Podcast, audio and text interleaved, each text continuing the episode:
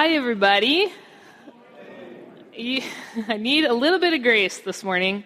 I'm about to tell you that you have the coolest pastor in all of Bradenton. So, my son, my only son, whom I love, back in February, got himself a trampoline. And um, your pastor learned a very valuable lesson yesterday at about 4 p.m. I am not as young as I used to be, or think that I am. So um, I'm in a little bit of a world of hurt right now, and Sarah is so anxious to see me at Coastal Orthopedic tomorrow. Um, so if you could just kind of bear with me, I'm, I'm going to stand up in a second here and preach, but I'm just going to try to do this as gently as, as I can. So we're gonna we're gonna study Ephesians one today. If you have brought a Bible with you, go ahead and turn to it. Let me pray for us, and we will study the Word this morning. Gracious God, we thank you for this good opportunity. Help us, as always, to do something good with it. In your name we pray. Amen. So, back when 9 11 happened, there was a few weeks that went by, and then I had to board a, an international flight. I had to go to Mexico City. And I wasn't particularly worried about it because I, I really felt like that was probably the safest that, that flying had been in a long time. So I, I got ready to go to the airport, and what amazed me was how much the behavior of Americans, uh, especially, especially at airports, changed in the wake of such a really major event in our nation's history. There were some things that, that were really obvious, things that you would have looked for, like taking off your shoes and the sharp objects and, and liquids and, and things of that nature. But there were some other things that, that were happening at the airport at that time that were a little bit more, more subtle. Things like how people tried not to conspicuously look at, at people that had dark hair and dark eyes and, and darker skin. And everyone became a little less engaged in, in friendly banter and, and conversation. So, what was happening was that on the outside, we had this great sense of, of national unity, but on the inside, we had a general sense of, of distrust and concern towards one another. Now, things have changed over the years. There's been a lot of flights since then.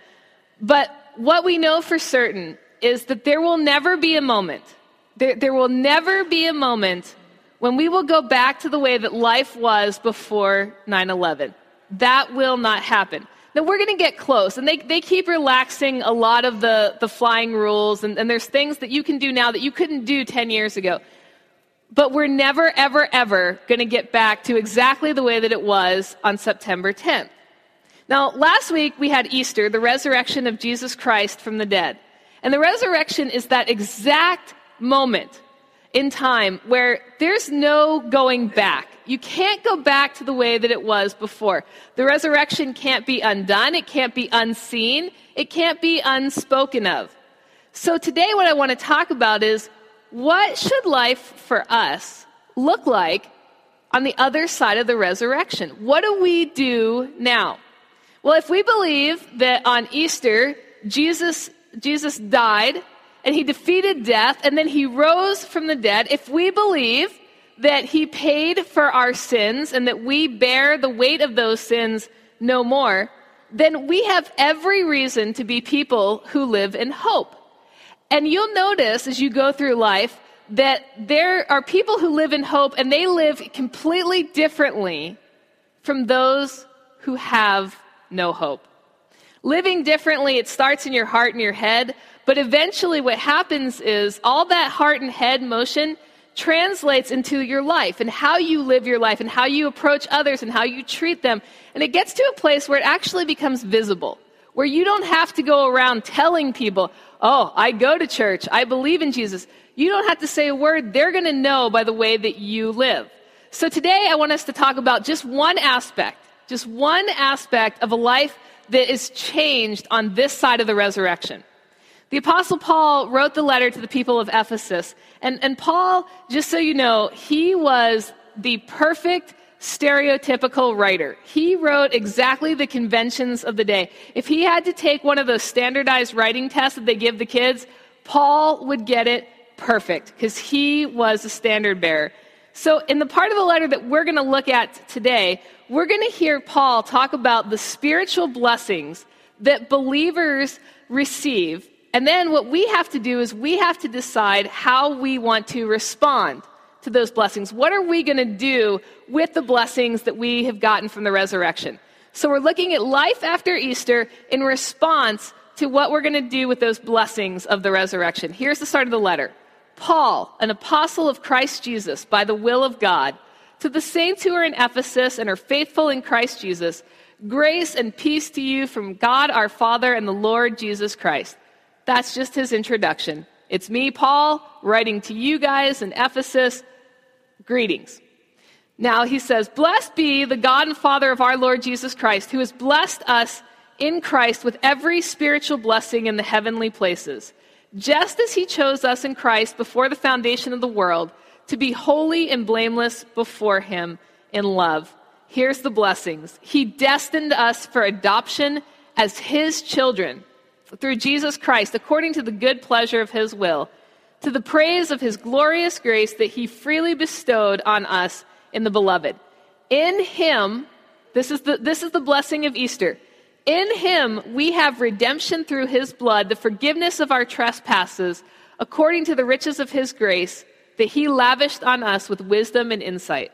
So, what Paul really wants the people of Ephesus to understand is that they've been adopted by God. They have been adopted by God through Jesus Christ. And this is a big deal.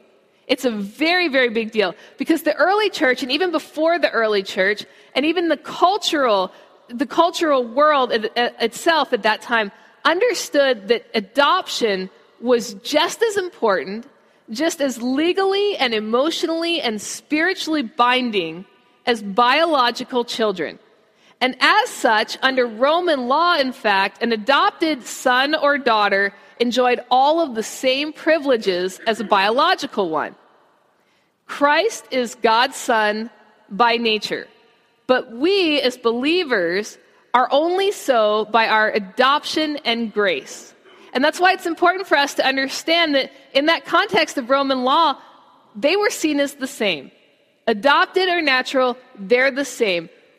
Jesus is natural. We are adopted. We are the same. We are co heirs with Jesus.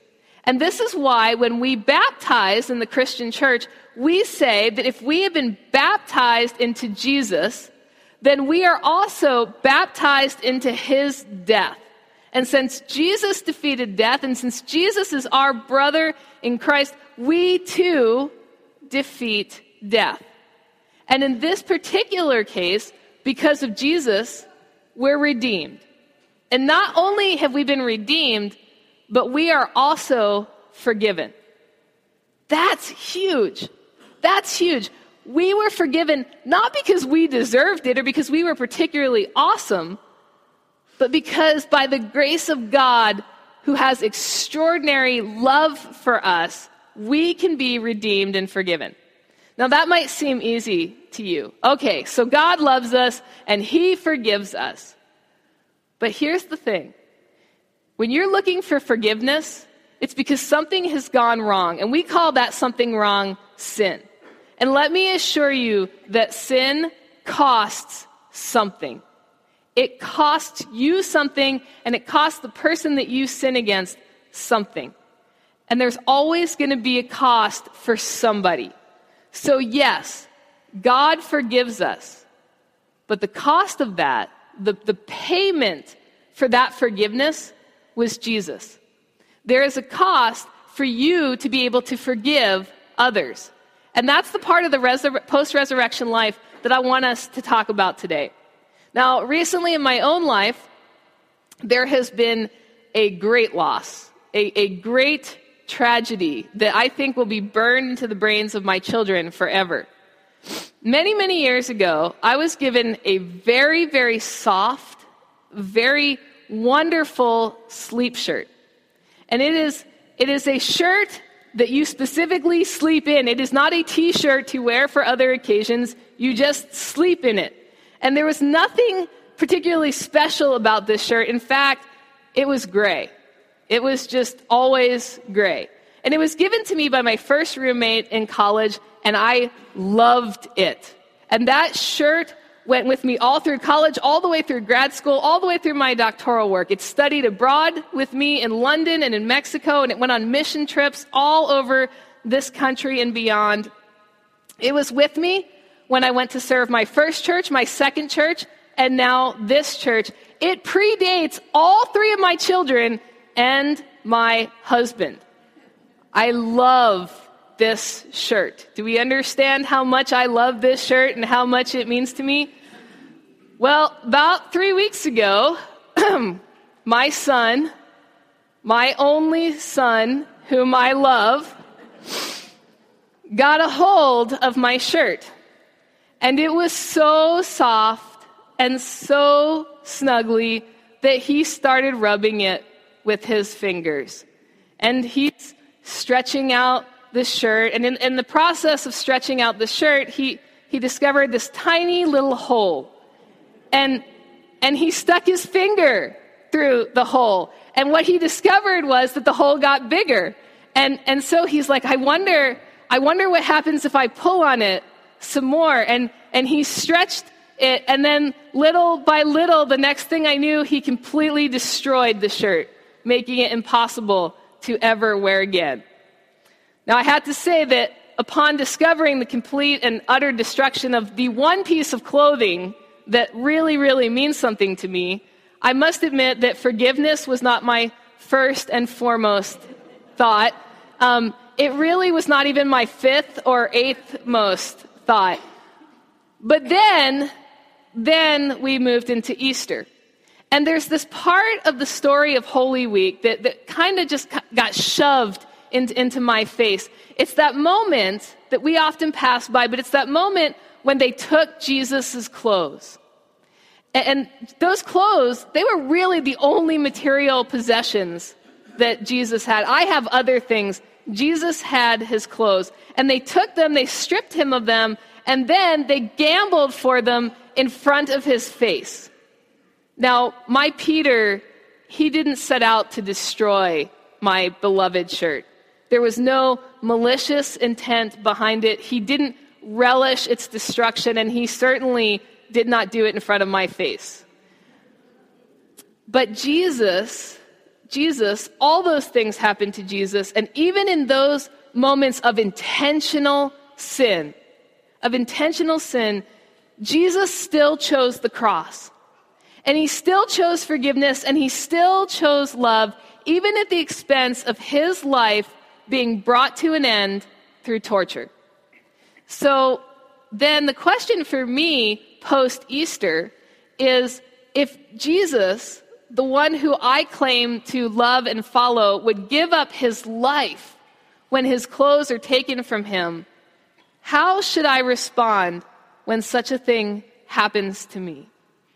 How should, how should you respond when somebody does something that hurts you or hurts someone that you love? Paul wrote, In him, him being Jesus Christ, we have redemption through his blood, the forgiveness of our trespasses, according to the riches of his grace that he lavished on us with wisdom and insight. So when Jesus, when, when Jesus was faced with sin and transgression, he chose to forgive. And here's what we know what we know on this side of Easter is that it all works out. It all works out. It is okay for you to forgive somebody. It doesn't mean that it won't be costly. It doesn't mean that it won't cost you something.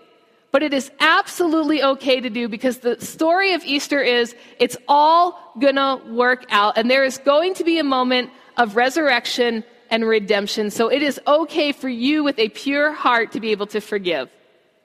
There's also a very important component to the life, death, and resurrection of Jesus. And, and we have to hold on to that and embrace it if we're going to live as Easter people. And that has to do with relationships. When they took his clothes and Jesus didn't fight back, he chose relationship. He chose people over things, over everything. And that's consistent with how Jesus lived his entire earthly life. He chose people, and he made choices and decisions with people, not things, in mind. And that's the larger story of God. From the beginning, God chose people, He chose you.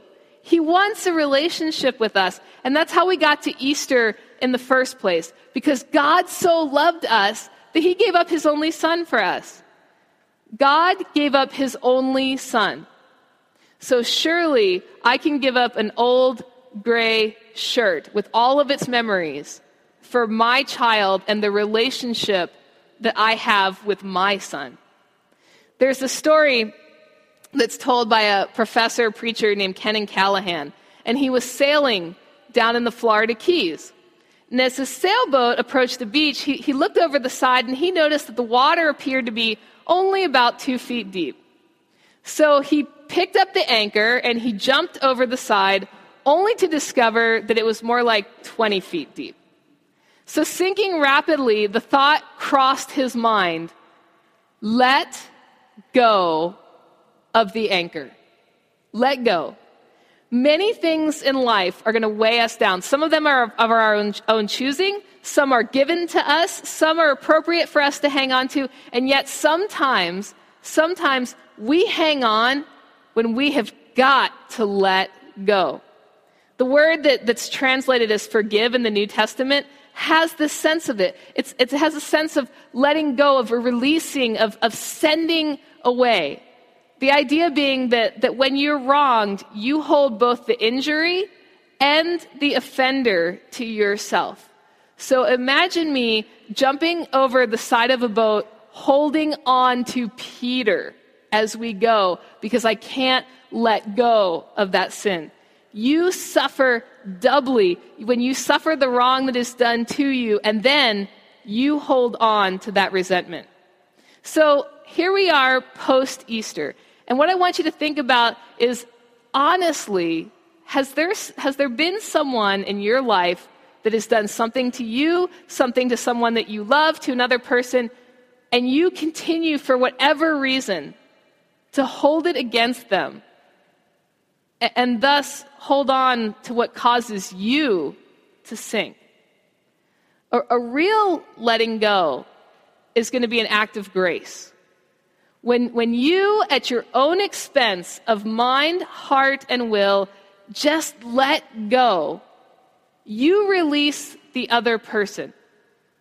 We receive the forgiveness of our trespasses according to the riches of Jesus' grace. At his expense, Jesus released us on Good Friday, and then he lived on Easter. Is there a person that, that you need to forgive post Easter? Let it go. Let him go. Let her go and live. Let me pray for us. Holy and gracious God, we confess that our memories are long, our forgiveness is short. Help us to understand that the cost of forgiveness is nothing compared to what you paid to forgive us our sins. And as we seek to follow you, help us to start that journey by just doing one simple step at a time. That first step being to forgive those who have trespassed against us. In your name we pray. Amen.